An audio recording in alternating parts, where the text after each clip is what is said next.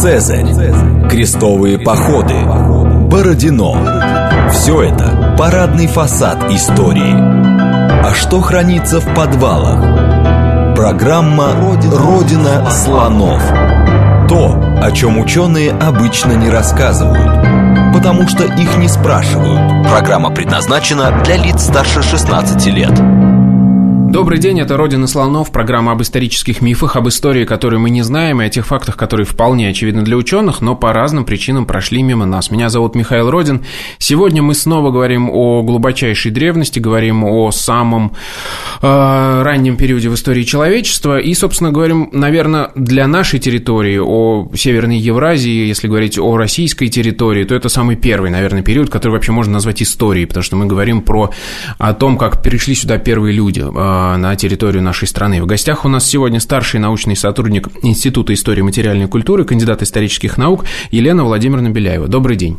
Добрый день. Собственно, первый вопрос простой. А когда и откуда а, пришли первые люди на территорию современной а, Ну, во-первых, я позволю себе немножко поправить. У нас принято в нашем научном сообществе говорить не, не мы не говорим история, мы говорим этот период называемый преистория. У нас есть такое понятие. Так. Есть еще протоистория, это начало цивилизации, это вот, собственно, неолитическое время, и уже, собственно, история письменная история история. История да. это для, для письменного периода. А мы занимаемся э, преисторией. Ну, всем известно, я думаю, и по, по школьным учебникам сейчас уже, я давно их не видела, надеюсь, что, это, что там это представлено, что э, формирование человечества, раннего человечества происходило на территории Африки. Это хорошо установлено множеством антропологических находок, археологических находок.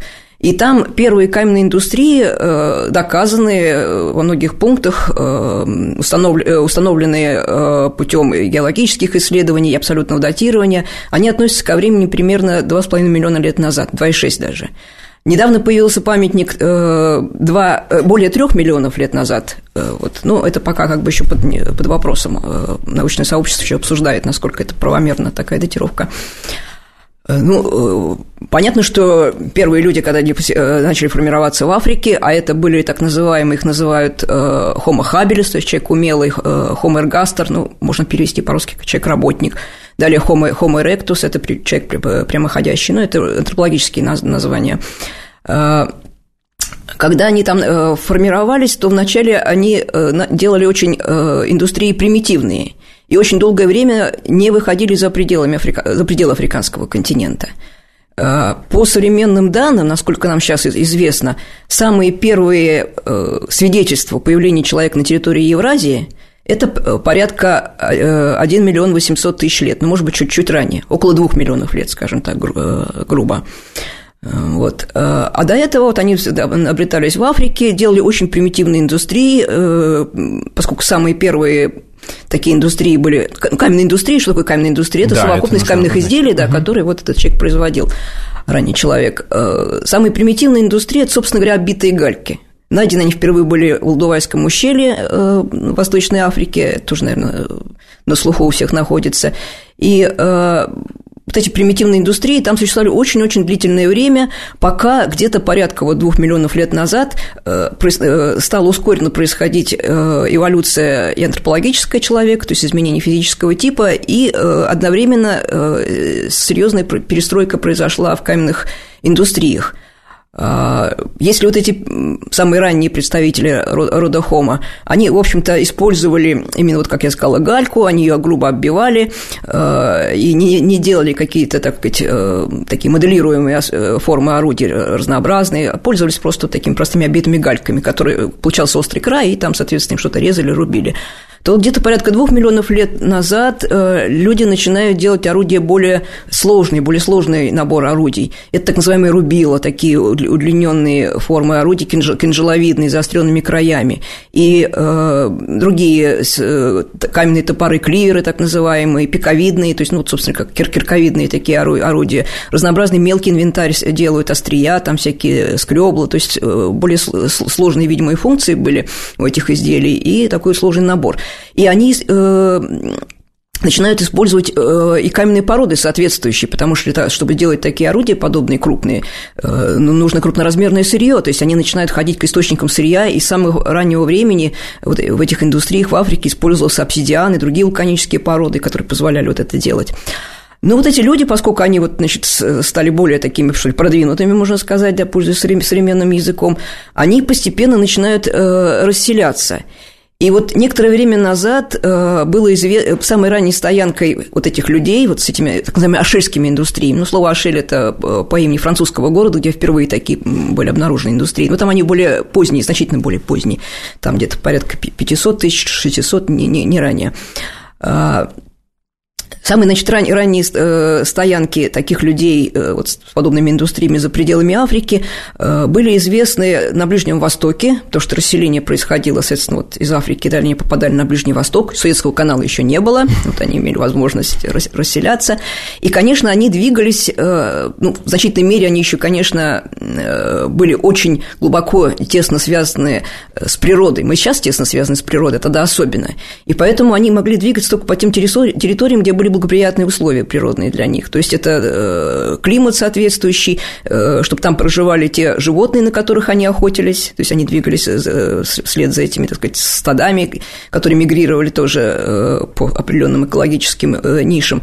Им нужно было каменное сырье вот это подходящее, и поэтому, насколько сейчас установлено, они двигались вдоль тектонических структур, которые из Африки протягиваются на север. Это вот Великий Африканский рифт, где-то Великие Африканские озера, он тянется дальше через Ближний Восток, это э, Мертвое море, э, долина Иордана. И вот там в долине Иордана был обнаружен памятник Убейди, знаменитый в Израиле, там порядка полутора миллионов лет назад это было. И вот это долгое время считалось, что, собственно говоря, это самый ранний памятник вот этого периода. Потом появились памятники в Юго-Восточной Азии, примерно такого времени, в Индии. Появились, вы имеете в виду, мы их да. обнаружили? Мы да, нашли. мы их стали обнаруживать. Да. То есть оказалось, что люди уже к этому моменту достигли столь дальних, так сказать, уже э, уголков Евразии. То есть очевидно, что расселение само по себе начиналось ранее. И на Кавказе, наконец, до этого, вот до самого последнего времени, э, ну, до конца прошлого века, скажем так, э, на Кавказе были следы присутствия вот этих людей с вот этими сурбилами, там и с другими сложными орудиями, так называемых шельских индустрий. Но самые ранние из них были порядка 600, уже 500 тысяч лет назад. И мы полагали, что они действительно пришли туда э, очень поздно. А в то же время, в конце прошлого века, ну, где-то, наверное, 80-е, 90-е годы, на Кавказе, в Южной Грузии была открыта станка Дманиси, тоже она широко известна. Вот там молдаванская индустрия. То есть еще раньше. Да, то есть оказалось, что еще алдаванцы угу. тоже все-таки временами они выходили, хотя следов их мало за пределами Африки. Очень а это получается следы. еще до двух миллионов лет. Э, Маниси э, датировка 1,8 примерно, 1 угу. миллион 800 тысяч лет примерно. Вот. А, то есть получается, что вот вышли вот эти какие-то ранние, э, в общем-то, дальше следов почти нет, очень редкие следы, и как бы заселение это оно прекратилось, то есть они, очевидно, э, погибали. В том же Дманисе э, были найдены несколько черепов, и они найдены были в слое вулканического пепла, из чего э, антропологи, то есть это серьезные ученые, делали вывод о том, что они, собственно говоря, просто могли погибнуть во время извержения. А, даже Там так. в то время, да, были угу. активные извержения. Вот. А после этого период Ашери, значит, намного более позднее время. И казалось, что какой-то был период, такая лакуна, что ли, хронологическая вот между этими волнами заселения. Но в самое последнее время мы на Кавказе стали обнаруживать и на Южном, и на Северном памятники сашельскими, с этими продвинутыми индустриями, э, которые имеют аналогичный возраст – Сейчас вот я в Армении работаю, у нас там целый ряд памятников с аширскими индустриями, которые датированы примерно тоже 1,8 миллиона лет назад. Такой же возраст, как Дманиси. То же самое сейчас открыто на Северном Кавказе, в Дагестане. Это э, наш коллега из Московского института археологии Хизри Амирхан Чамирханов там работает со своими сотрудниками. Там целая серия памятников. Но там, правда, индустрия, вот недавно я слушал доклад, там э, какая-то, видимо, переходная стадия, вот как раз от Алдавана к Ашиль. Там еще нет совершенных рубил, э, но в то же время вот эти, э, там не гальки, а там они использовали местное кремневое сырье, но там эти орудия тоже более уже сложные, нежели вот то, что мы в Африке наблюдали. И э, на, э, на Северо-Западном Кавказе, на Тамане, это уже из нашего института, Института истории и материальной культуры, наш э, коллега Вячеслав Евгеньевич Щелинский, он там сейчас исследует стоянки на берегу Азовского моря, на Тамане, на Таманском полуострове, и там тоже аналогичные даты, то есть начиная примерно с двух миллионов, и там вплоть вот до миллиона лет назад там жили люди, которые делали тоже такие еще, ну вот очень грубые, может быть, примитивные, но уже вот такие аширские индустрии, то есть там тоже есть крупные орудия у него встречаются. Там, что очень хорошо, и вот в Дагестане, на Тамане, там э, сохраня, сохранилась фауна, то есть э, остатки животных, на которых эти люди, люди охотились. На стоянках. Д- да, древняя фауна. Там, угу. например, на Тамане, там остатки, например, слонов находят, находят э, там, элсматериев и так далее. Э, в Дагестане тоже, там, скажем, те же саблезубые тигры.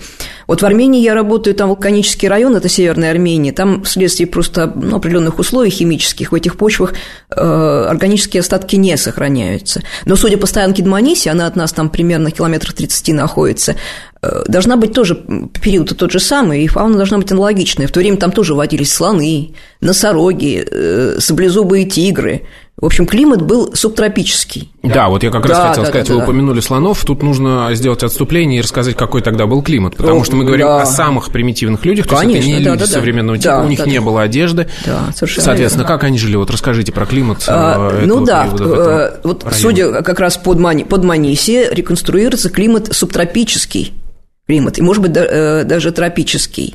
Это и по вот остаткам животных, и по пыльце то есть там пыльца э, растений, которые сейчас произрастают намного южнее. Сейчас они там уже не существуют в этом регионе.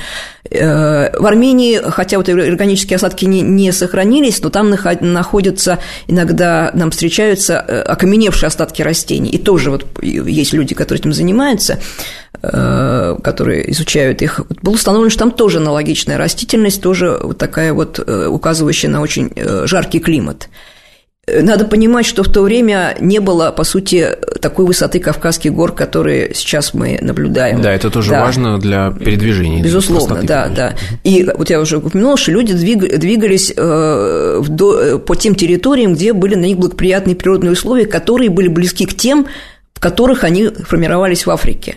Они именно так, так и продвигались. И это как раз говорит о том, что на Кавказе такие условия были. И мы находим это подтверждение, подтверждение материалов. Звучит удивительно, памятников. да, когда мы говорим о том, что на Дагеста... в Дагестане такие же условия, как и в Африке. Да, да, да, да. Угу. Ну, по крайней мере, очень, очень, очень близкие. Наверное, они, конечно, по мере продвижения э, были периоды какие-то там, э, как и сейчас, колебаний климата, но тем не менее они приспосабливались уже к этому климату, хотя он все равно продолжал оставаться очень благоприятным. То есть они, э, насколько нам известно, никаких специальных э, жилищ не строили.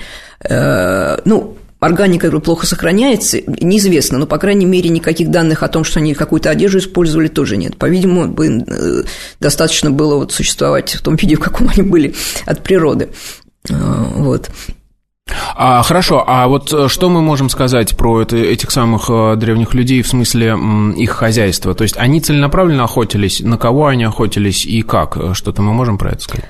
А, ну, это, на эту тему существует большая дискуссия, э, потому что есть исследователи, которые считают, что эти люди, поскольку они находились еще все-таки на более низком таком, сказать, умственном э, уровне э, по сравнению уже с, с homo с нами, homo сапиенсами там, и даже неандертальцами, что они не могли использовать какие-то сложные формы охоты, и что главный способ добычи пищи – это было собирание падали – то есть они угу. просто конкурировали с э, крупными хищниками и подбирали за ними э, падаль. Или э, просто, так сказать, находили какие-то туши, или вот как собирали остатки, которые после трапезы тех же самых саблезубых тигров, тигров сохранялись.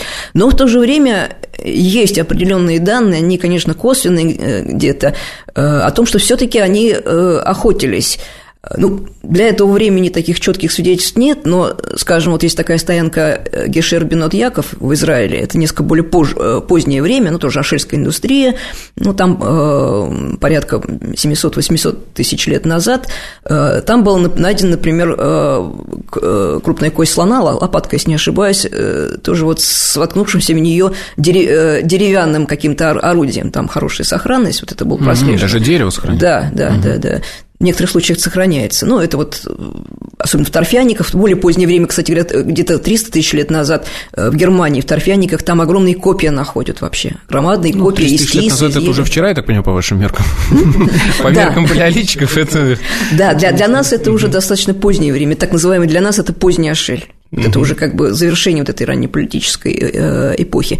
Так что я думаю, они э, охотились, но они, наверное, охотились на мелких, по крайней мере, животных. Они же жили, как, как и животные, обычно около водоемов. Чаще всего именно у небольших озер или ручьев. А туда всегда приходит, как известно, э, всякая мелкая живность на водопой – вот, и там можно было подстеречь, вот, каким-то образом э, вот, загнать животное в тоже какое-то, вот, может быть, там топкое место, вот, обездвижить на него, напасть, э, забросать камнями там или какими-то палками, чем они пользовались. Вот мы, так, мы поэтому предполагаем, что, скорее всего, все таки они охотились вот. Это просто, может быть, не такая сложная охота, которая была в позднее время, потому что в позднее время уже э, постепенно там эти появляются, то, что я упомянула, какие-то уже и копья там, и, вероятно, уже существовала и загонная э, охота, а уж там, так сказать, на излете палеолита есть свидетельство уже появления и даже дистантного э, оружия, то есть это уже были копьеметалки там и так далее, но это уже поздний палеолит, это уже... Но это уже и другие люди. Да, это уже сапиенсы, так сказать, угу. более продвинутые люди. Так, хорошо. А что мы еще можем сказать про этих людей? В смысле, а, вот вы упомянули, как они а, охотятся или там конкурируют с крупными хищниками. Мы, а, вот вы говорите, что это все Ашель, да? Такое, да, насловное название для... Да. Мы как-то можем э, их раннего. отличать разные вот в более позднее время люди э, археологи выделяют археологические культуры. Здесь это есть или еще нет? То есть какие-то региональные различия или может быть разные группы по-разному делали орудия? Региональные различия безусловно есть. А, они, во-первых, они связаны изначально с тем, что люди использовали разное каменное сырье. Вообще, так. как, как угу. вообще вот формируются тради, традиции? Э, традиция это что такое традиция? Да, это воспроизводство определенных э, форм изделий, определенных приемов обработки изделий, которые передаются из поколения в поколение. Но где основа этой традиции? Почему-то они стали так сделать, а не иначе. Я думаю, что в значительной мере, по крайней мере, для этих ранних эпох, э, к этому подталкивали формы сырья – Потому что если вы имеете дело, с, например, вот с какими-то, скажем, грубыми породами, вот, э, допустим, какой-то там песчаник, там крупнозернистые какие-то породы, их очень трудно э, расщеплять, обрабатывать. Соответственно, изделия из них всегда более грубые, из них труднее получать крупные сколы, из них их труднее э, доводить до степени таких вот тонких орудий. Это просто, просто затруднительно. А когда люди имели дело с обсидианом, например, это прекрасная стекловатая порода, очень хорошо колется. Мы сами, кстати, занимаемся экспериментами, мы все это сказать, прекрасно сами чувствуем, какая порода как обрабатывается. Так вот, например, э, этот обсидиан широко использовался в Восточной Африке, и там очень совершенные рубила, вот о которых я говорила, такие вот ну, кинжаловидные такие орудия крупные, они появляются около миллиона лет назад уже. Э, в Европе э, такие известны где-то там 500 тысяч лет, над 600 тысяч лет, а там уже около миллиона они начинают их делать. То есть это вот само по себе сырье, оно человеку позволяло развивать свои навыки достаточно быстро. Ну, для нас вот какие-то там сотни другая тысяч лет – это быстро. Если до этого Алдаван длился там, можно сказать, почти миллион лет, да, и они продолжали делать очень грубые формы, то здесь вот начинается такое развитие, на некоторых территориях очень э, быстрое. И это можно наблюдать иногда даже вот, э, иногда в некоторых случаях даже определенная деградация происходит или, или медленное развитие. Вот, допустим, я в свое время работала э, на э, Южном Кавказе, это Южная Осетия, там мы копали пещерные памятники, но это уже более позднее время, около, опять-таки, 300 тысяч лет назад. Там делали каменные изделия из местного песчаника, из валунов из сланцев и из кремния приносного. И вот они, эти орудия из разных э, форм сырья резко различаются. Если из кремния они, они делали очень иногда совершенные такие мел, мелкие орудия, там остроконечники мелкие, то есть то из валунов они делали довольно грубые чопперы, которые, вот если взять его отдельно, то можно сказать, что это вообще даже можно подобные волдования найти. А из сланца, например, рубила делали, ну, то есть сырье очень влияло. То же самое и вот в Убеди, который я упоминала, там тоже я видела там, э, будучи в Иерусалиме на конференции, там каменные изделия лежали рядом, тоже очень грубые такие вот огромные, ну, может быть, булыжники. Этот человек не знающий может сказать, что какой-то булыжник странной формы. Вот. И одновременно с ним э, лежали э, кремневые изделия, такие острия мелкие, скребочки, которые можно найти даже в среднем палеолите. А вот мы сейчас говорим про эргастров, правильно? А, э, Эргастр вообще, в принципе, считается африканской формой. Ага. Для Азии говорят о Homo erectus. И вот э, ну, совсем да. недавно я слушал лекцию, э, не лекцию, вернее, выступление, была конференция в Москве, вот в честь 70-летия Хизри Амирхановича Амирханова, И там выступал э, Васильев, антрополог, очень известный московский. Он говорил о Дманисии. И он как раз считает, угу. он специально занимался изучением этих черепов, очень так детально, подробно. Он считает, что все-таки они ближе к эректусам. Хотя индустрия алдаванская, в принципе, как бы, ну, так принято считать, что э, алдаван начинали делать, вот первые люди, которые, первые хомо, которые начали делать, это хомо хабилисы, вот, а аж, э, еще, видимо, продолжали делать алдаванские такие примитивные индустрии, вот эти homo ergaster и homo erectus, и вот по мере их э, физического совершенствования, значит, они начинают делать уже более сложные индустрии, потому что у них мозг усложняется, э, уже физические возможности э, более, более высокие. И вот это уже Homo erectus для Азии, Homo ergaster для Африки, ну и более поздние формы, так называемые гильдербергские люди, это, собственно говоря, потомки Homo erectus, уже азиатско-европейские, европейские в основном, которые считаются непосредственными предками уже неандертальцев, которые уже совсем близки к нам. Да. И, и, как известно, сейчас даже гены которых мы в себе отчасти несем. Ну, об этом мы поговорим во второй части программы. А да. здесь я хотел, у нас 5 минут еще осталось. А вот эта волна первая, которая пошла примерно 2 миллиона лет назад. А мы говорим сейчас о, об этом направлении, которое пошло в, сто, в нашу сторону. Куда максимально они расселились? На север, на восток? Ну, то есть вот Кавказ – это точка, в которой они уперлись? Да, существует множество схем таких, вот люди любят иногда рисовать красивые со стрелочками схемы. Значит, э, направление было далее, то есть вот на Северный Кавказ они проникают, это совершенно очевидно, и далее понятно, что на, э, на север тогда им было некомфортно двигаться, далее на, на восток и на запад. Но э, есть, правда, сейчас там вопрос по поводу датирования, есть кое-какие находки на территории современной Украины и Молдавии, достаточно ранние, попозже, чем не 2 миллиона, ну там, ну, миллион с лишним есть. Э, нас в самой э, южной части Европы, то есть в Испании, там кое-что есть, тоже есть памятники, которые там больше миллиона вот с подобными изделиями встречаются. И в, Индии есть, э, там есть датировки некоторых памятников, там порядка полутора миллионов, но их надо еще подтверждать. В Юго-Восточной Азии тоже подобный возраст, и чуть, чуть ранее, чуть, чуть ранее, да. И сейчас в Китае Китайские археологи это... находят тоже очень ранние памятники, тоже больше уже миллиона. А это, видимо, та волна, которая, как бы сказать, под Гималаями, да, туда прошла? Ну, видимо, да. Угу. Вот, Южнее. Э, что касается э, средней, как, как это ныне говорят, Центральной Азии, там есть... Вот про нее как раз хотел спросить. Есть а находки, вот но, в общем, там работали не очень много, и, может быть, сейчас вот у нас сейчас есть проект, мы хотели бы им заняться, потому что если вот у нас вот есть в Китае, да, э, ну, более поздние, но тоже довольно ранние памятники есть даже на Алтае, там примерно 800 тысяч лет есть Карама, например, это угу. не миллион, но тоже, в общем, достаточно ранний память. А вот между Кавказом и э, вот этой территорией, тут надо еще выяснять. Ну, есть, конечно, в Иране, ну, Турция – это вот на пути, так сказать, распространения, да. вот я в этом году работала в Турции, там тоже мы кое-что стали уже находить. Еще много надо, конечно, просто исследовать. А вот эти разные волны, одна, которая пошла на север э, к нам и здесь начала растекаться, и та, которая пошла по югу, ну там через Индию, в Юго-Восточную Азию, я так понимаю, они как-то между собой связаны. Это а, разные, как это сказать, и культурные, и там антропологические. Типа.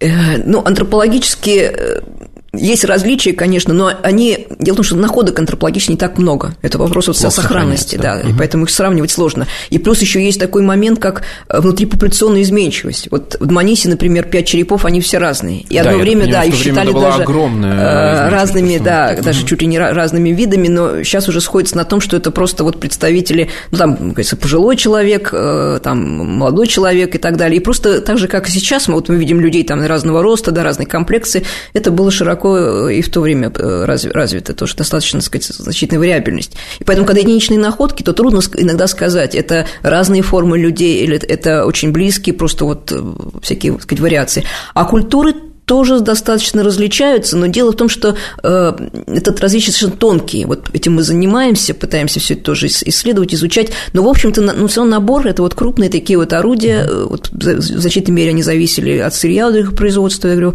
Вот. Э, есть всякие детали, но это вот так сложно, наверное, обсуждать. Это мы всегда это обсуждаем и спорим, но это мы обсуждаем этот вопрос вот просто именно показывая друг другу, так сказать, эти вот, собственно, коллекции каменных изделий, обращая внимание на то, как они сделаны, какие там формы, э, всякие пропорции, формы орудий и так далее. Вот это, это уже очень, такая конкретная область.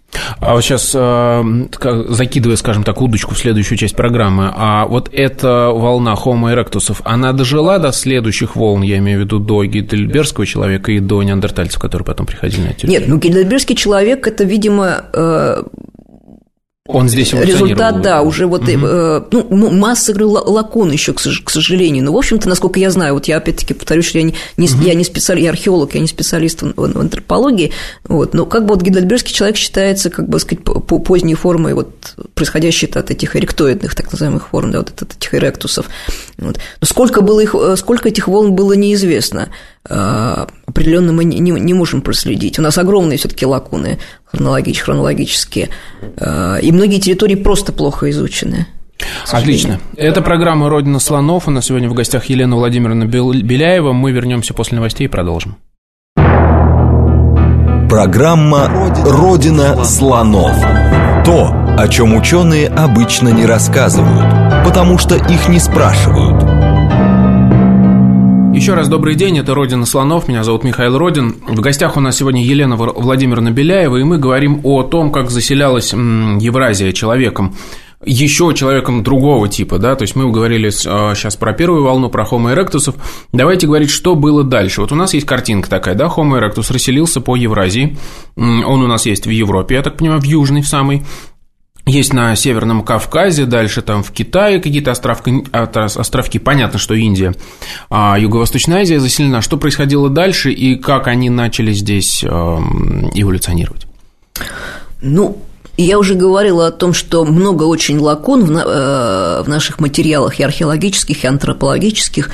Ну вот, насколько мне известно, э, далее картина э, была следующей – что в Европе э, сформировались неандертальцы, о которых, наверное, тоже все наслышаны, и которые, как известно сейчас, э, вложили некоторую часть своих генов, генов в нас.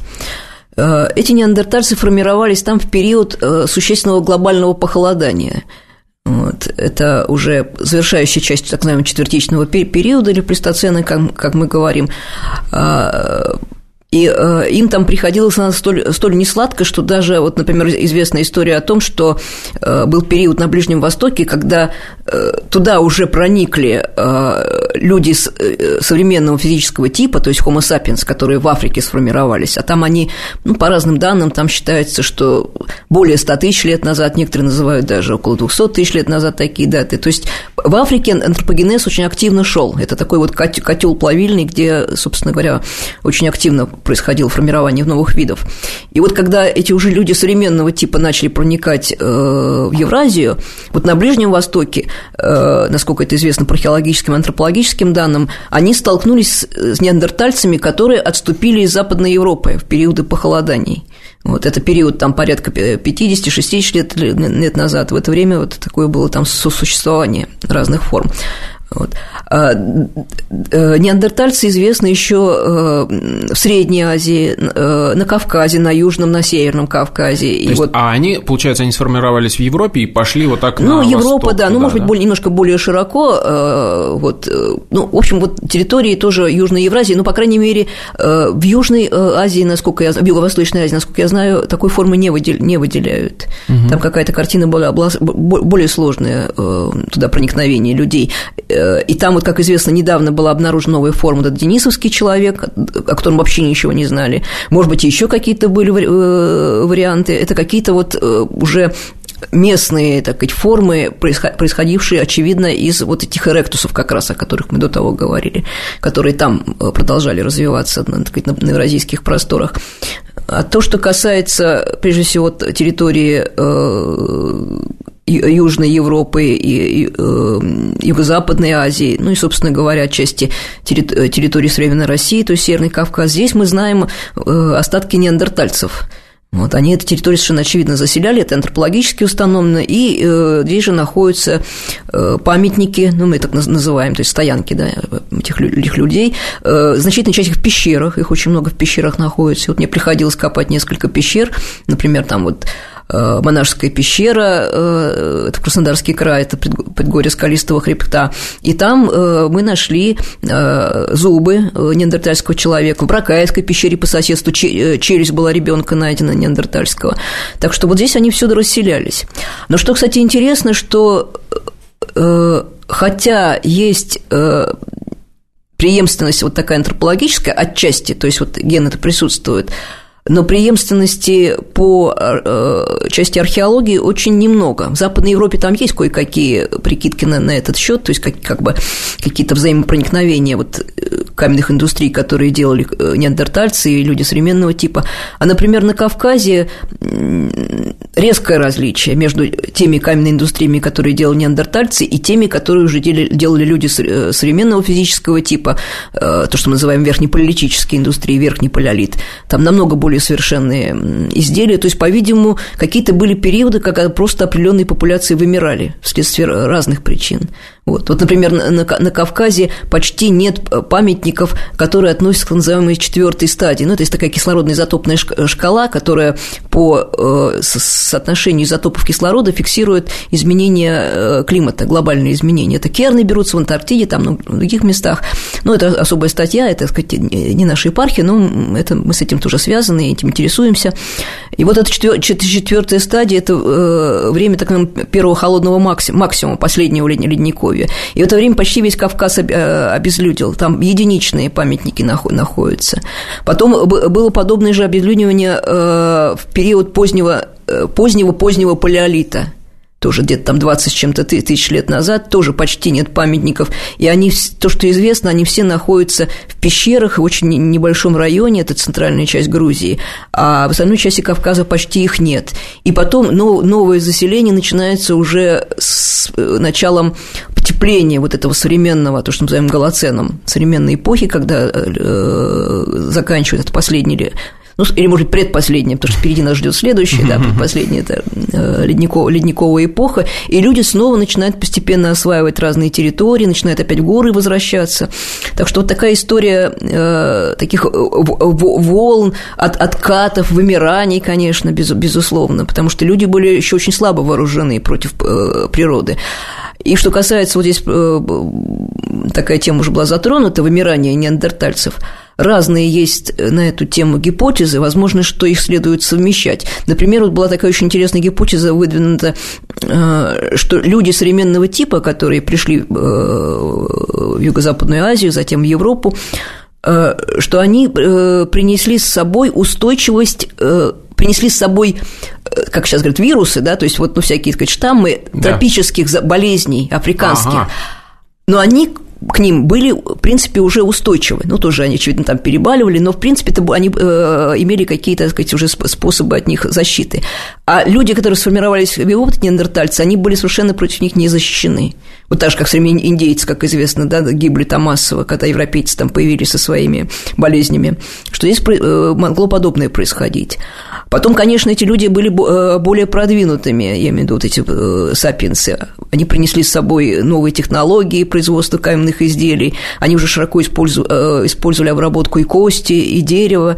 Вот, возможно, что они просто превосходили чисто технологически вот этих неандертальских своих соседей, а это превосходство давало возможность так и э, более активно, интенсивно охотиться, э, лучше добывать себе больше пищи, соответственно, что позволяло размножаться активно. Наверное, были, конечно, и конфликты какие-то, э, разумеется, борьба за ресурсы разнообразные, в том числе, кстати, каменные, выход, например, каменного сырья, это тоже было очень в то время ценно, как сейчас воюют за нефть, да, наверное, могли воевать да, за, за подобные ресурсы. Вот. Но это дело, конечно, очень сложное, такие вещи фиксировать. А вот если говорить о периоде, когда еще, как бы сказать, неандертальцы главенствуют, да, вот здесь, в Евразии, а, я понимаю, что тут не может быть какого-то глобального, ну, такого целиком заселения, а можете вот тоже нарисовать вот эту карту, условно, они пошли с, э, из Европы на восток, а опять же, вот Кавказ, куда они дальше распространились, на север и на восток по Евразии? А на Алтае, насколько я на понимаю, Алтае, да, есть, на Алтае очень хорошо. Они... Да, да, да, да, да, да, на Алтае много пещер как раз вот с, с среднеполитическими индустриями. Средний палеолит – это как раз примерно от времени неандертальцев. Ну, на излете уже там в конце среднего палеолита уже появляются э, сапиенсы. Вот. А, а на территории современной России куда максимум они? Ну, то есть, вот если там брать вот ну, Кавказ, не, дальше они пошли куда Есть, да, есть, есть немного, вот э, в Подонии есть, там, в Нижнем Подонии, но сильно далеко на север они не распространялись, потому что мы жилищ, вот оторванных от пещер, не знаем. Пещеры, видимо, обустраивались, есть данные об этом определенные, то есть находят там каменные кладки какие-то, так сказать, как бы следы от, э, от каких-то конструкций, э, которые они делали. Но, да, но они использовали да? природные убежища, которые как-то обустраивали.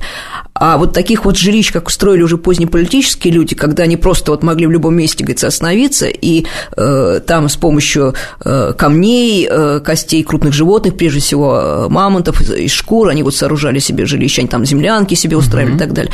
Такого, видимо, в тот период еще, еще не было, и поэтому они не могли далеко на север продвигаться, и похолодание для них, хотя они считаются видом очень таким приспособленным, потому что они э, формировались в период уже достаточно прохладной на территории Европы. Но все-таки, э, вот я уже говорил о том, что им пришлось отступить, по крайней мере, какая-то часть да. этих популяций отступила на, на, на юг. Они не могли переживать очень холодные периоды, в то время как сапиенсы, пришедшие из тропиков, по сути, они приспособились, и, как известно, они расселились вплоть до, до дальнего крайнего севера, и там и уже и потом в Америку отправились. Вот они оказались очень такой приспособленной приспособленной форм, формы, способной к этому. А чтобы понимать, а вот к какой температуре были приспособлены неандертальцы? То есть, ну, зимы вот в эту эпоху? Ну, как, это я не, не, определенно не могу сказать. Это, об этом лучше говорить со специалистами. Есть такая целая отрасль палеоэкология, угу. вот, где реконструируют, вот как раз э, они даже прикидывают из среднегодовые температуры. Но это тоже, конечно, достаточно так э, гипотетично, основываясь на, на растительности прежде всего. То есть вот ну и делая экстраполяцию из современных знаний о том, где какие растения э, произрастают, как, как, к какому климату они приспособлены, они определенные делают прикидки, то есть насколько было, допустим, сравнивая современную растительность, допустим, и вот растительность, которая, остатки растительности, которые находят в разных геологических слоях, они примерно делают какие-то прикидки по поводу того, какой был климат в тот, в тот период. Вот. Но э, уверенно говорить, э, вот точно назвать там до, до, до градусов э, мы не можем, конечно. Хорошо, но я просто э, можно так наблюдать, что неандертальцы, они на север-то далеко не очень, Нет, не очень да, распространялись, да, но да. и на юг не пошли. То есть вот куда-то там в район Индии, я так понимаю, они не, не ну, пошли. как будто бы нет, да, как будто бы нет. Иран, там, там свое происходило. Есть? Нет, в Иране есть, есть в Иране еще, есть, да. в Иране есть, в Ираке, вот там была э, давно уже достаточно открыта знаменитая пещера Шанидар такая, она все время тоже гремела, вот, где, кстати говоря, были обнаружены, э, ну, это тоже интерпретация отчасти, но, в общем, там были обнаружены э, костные костные остатки человека, который, э, ну, фактически, как мы сейчас сказали бы, был инвалидом. Но, тем не менее, он э, умер э, не от травмы, которую он получил, а через некоторое время после, ну, жили они, очевидно, не так долго, вот, собственно говоря, известно, что и в средние века продолжительность жизни была небольшой, и в то да. время, очевидно, тоже, но, тем не менее, то есть, вот он, э, у него, там, я уже сейчас точно не помню, но, в общем, у него с, с, с, э, с рукой, с одной из рук были большие там проблемы, он не, не мог, как, как все остальные, хотя охотиться, и, может быть, даже э, питаться, но, тем не менее, какое-то время жил, то есть, очевидно, что было принято каким-то образом помогать работать с, с племенником. То есть вот признаки определенной социальной организации э, в неандертальских сообществах есть. Хотя, опять-таки, есть теория, говорят о том, что вот все-таки э, homo sapiens и sapiens, неандертальцы, кстати говоря, э, вот антропологи их называют homo sapiens и неандерталенсисы, то есть они относятся тоже к сапиенсам. Но то есть вот, разумные. Да, они уже относятся к разумным. Вот. Но это мы можем даже судить как археологи, что индустрии каменные у них тоже очень сложные и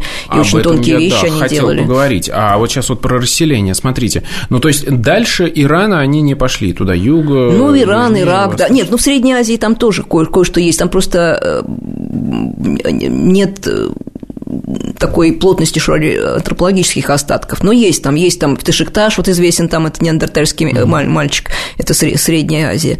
Вот. В а принципе, а это тоже неандертальская а что, если территория. Они были на Алтай, да. На Алтай. Да, что да, им помешало вот туда так. дальше, до Дальнего Востока-то идти?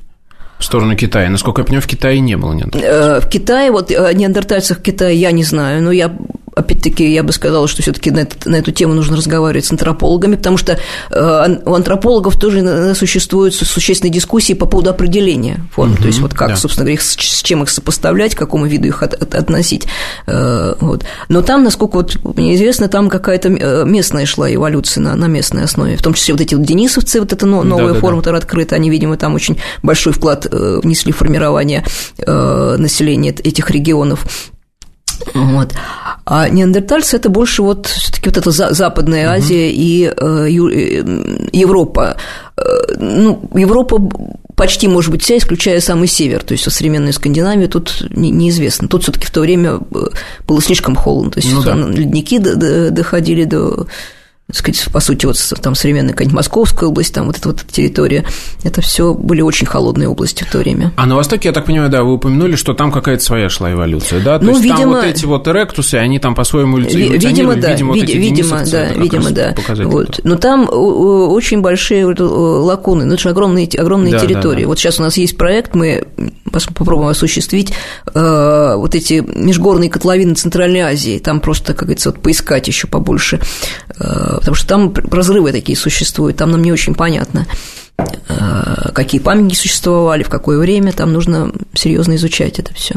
Поговорили мы про расселение неандертальцев, а вот э, что мы можем сказать про их э, хозяйство? Я имею в виду, ну вот вы же их отличаете, да, даже по археологическим находкам, я имею в виду по, по предметным да, орудиям, вот, что у них? Что интересно, вот во время неандертальцев, а для, для нас это так называемый средний палеолит, мы его называем, каменная индустрия становится намного более разнообразными, исчезают крупные грубые орудия, они почему-то их не использовали. По-видимому, надо думать, что появились составные – Потому что понятно, что в любое время человеку нужно было какую-то грубую работу выполнять, то есть там рубить что-то такое, там колоть, резать. По-видимому, уже они использовали составные орудия. И есть определенные свидетельства об этом.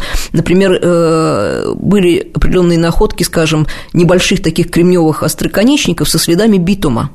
Угу. То есть то они есть им... природный клей, да, вот этот клей, то есть они, видимо, их во что-то вставляли, какие-то были костяные, э, роговые, там деревянные оправы. Ну вот я уже упоминала, что даже в позднем Ашеле вот есть данные в торфяниках этих Германии, там были найдены огромные копья. Вот значительная часть органики до нас не доходит, очень мало что доходит. Возможно, что использовали, скорее всего так, потому что э, большая часть вот этих орудий этого времени, которые использовали неандертальцы, это орудия небольшого размера, иногда очень мелкие, их даже вот современному человеку э, э, трудно удержать иногда в руке. Скорее всего, видимо, они вставлялись всякие разнообразные оправы, и они очень разнообразные, и сами индустрии очень разнообразные. Вот здесь это вот разнообразие, и здесь уже не все с этим соглашаются, но, в общем, уже начинают говорить о культуре структурах, о э, таких локальных образованиях. И То причем, есть это уже не связано не просто с сырьем, не, а, да, а, именно что какая-то уже традиция. Причем они прослеживаются э, иногда, вот особенно когда мы копаем как раз вот пещерные стоянки, они чем хороши, что там, э, по-видимому, люди их занимали, ну это, собственно, не по-видимому, это уже мы наблюдаем, жили на протяжении длительного времени. То есть мы копаем стоянки, где пещерные, где прослеживается там, там скажем, 5-10 там и более слоев геологических, менялось природная среда, мы там все это прослеживаем, там холоднее, теплее было. А э, встречается в этих слоях все та же, э, одна и та же каменная индустрия. То есть это говорит о том, что на протяжении всего этого времени, несмотря даже на изменение климата, жили одни и те же люди. И они продолжали делать вот именно какую-то свою определенную индустрию с какими-то очень характерными своими э, орудиями. А по соседству, вот я все время описывал, допустим, вот ну, там в Гру... на территории Грузии, там два соседних ущ... ущелья, недалеко друг от друга.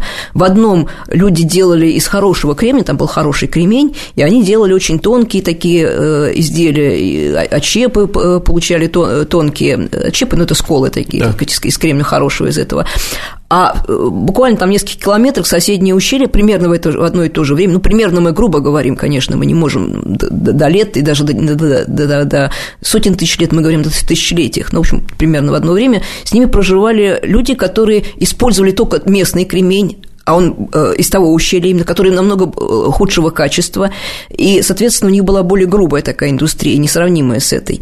И можно предполагать, что просто они не имели доступа к этому, то есть вот к хорошему этому сырью, что, может быть, здесь вот жила какая-то вот группа, которая здесь жила в этих, этих пещерах, угу. использует хорошее кремниевое сырье, а их вот эти соседи, э, им не было доступа, то есть их просто не, не пускали, граница на замке была.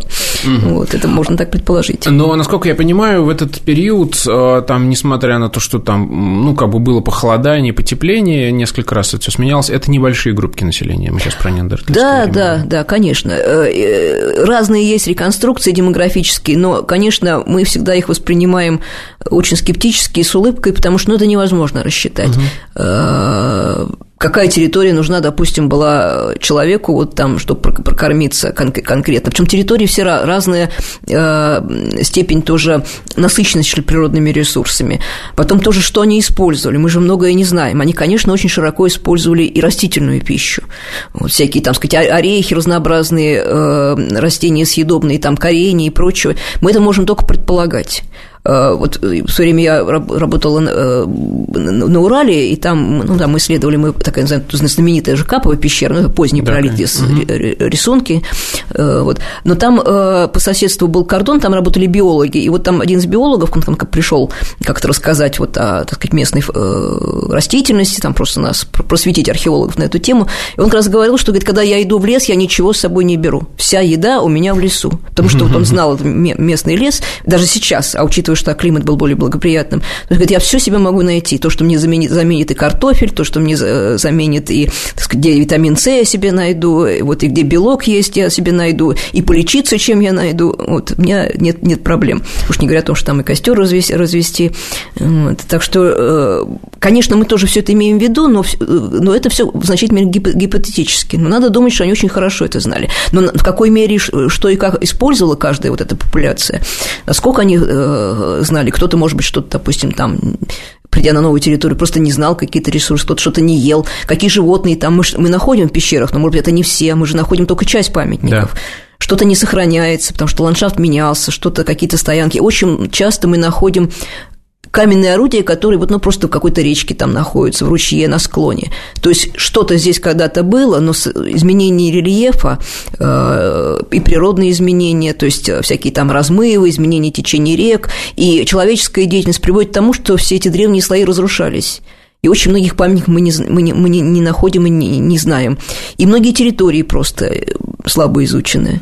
Так что э, здесь очень много предположительного вот, по части их расселения и э, сказать, эксплуатации ресурсов и демографии. Хорошо, у нас осталось примерно три минуты до конца программы. Успеем поговорить, собственно, уже про наших предков, про людей современного типа, которые, я так понимаю, как волной накрыли все эти неандертальские маленькие да, островки. Да, было а дело. Когда они пришли, люди современного типа, сюда, вот к нам, в Северную Евразию и на территорию современной России? Ну, вот на сегодня есть э, данные, что 1050 и даже 60 вот при, примерно так. Тоже, к сожалению, данные очень разрозненные, но, но 50 совершенно очевидно вот на Дону, вот наши коллеги из нашего института истории материальной культуры исследуют, там сейчас есть уже вот такого э, рода памятники такой, такой древности, вот в Азии то же самое есть, вот известно, что Австралия уже там где-то порядка 60 лет, люди, 60 тысяч лет назад люди э, проникают.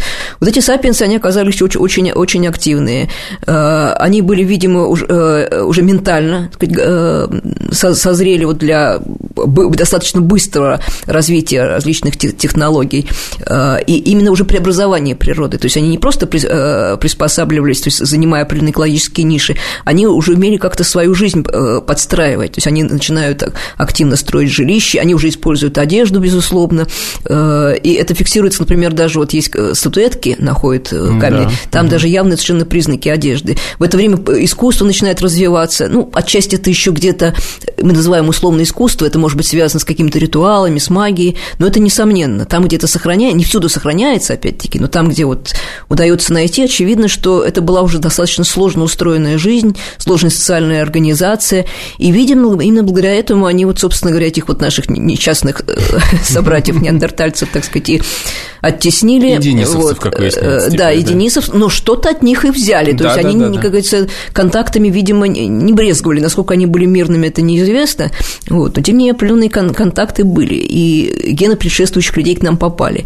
И поэтому э, иногда вот так вот о более ран- ранних формах людей э, иногда говорят как-то, так сказать, ну, не пренебрежить, но, по крайней мере, что это вот не люди, там, э, что не, не, не, не, не наши формы, но э, тот факт, что так или иначе это наши все таки прямые или не совсем прямые предки, это надо иметь в виду и к ним проявлять большое уважение. И вот смотрите, без них не было бы нас. Люди современного современного типа, как вы говорите, они очень приспособлены, поэтому они как появились там 50-60 тысяч лет назад, да, на территории Евразии, они, вот их ничто не сдерживало. они заселили все вообще, да? Где не было ледника в этот период? Фактически, да, фактически, э, да. И вот э, наш коллега, он в вашей передаче, вот, я понимаю, присутствовал недавно, я об этом рассказывал. Вот вплоть до почти что там ледовитого океана они уже э, добирались и там устраивались. Другое дело, что опять-таки очевидно, что они приспосабливались, то есть временами они отступали, когда уж совсем были, да. не было приятные условия. То есть они, конечно, там себе городов не строились, как современные люди, и центрального отопления не было. Когда-то они были вынуждены все-таки, так сказать, где-то мигрировать более благоприятные условия. Ну, но все-таки, да, но тем не менее, тем не менее, да, да, да, они освоились. Ну, собственно говоря, они освоили весь э, старый свет, и они перебрались в новый свет. То есть это как минимум тысяч пятнадцать, это э, начинается заселение э, Америки. И у нас вот есть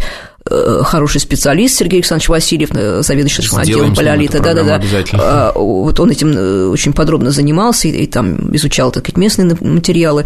То есть люди современного типа, да, оказались, превзошли всех своих сказать, предков и широко расселились, по сути, заселили уже весь, весь белый свет. свет. Угу, отлично, спасибо вам большое. А, у нас в гостях была Елена Владимировна Беляева. Мы говорили о расселении людей по территории Евразии. Спасибо вам большое. До новых встреч. Пока.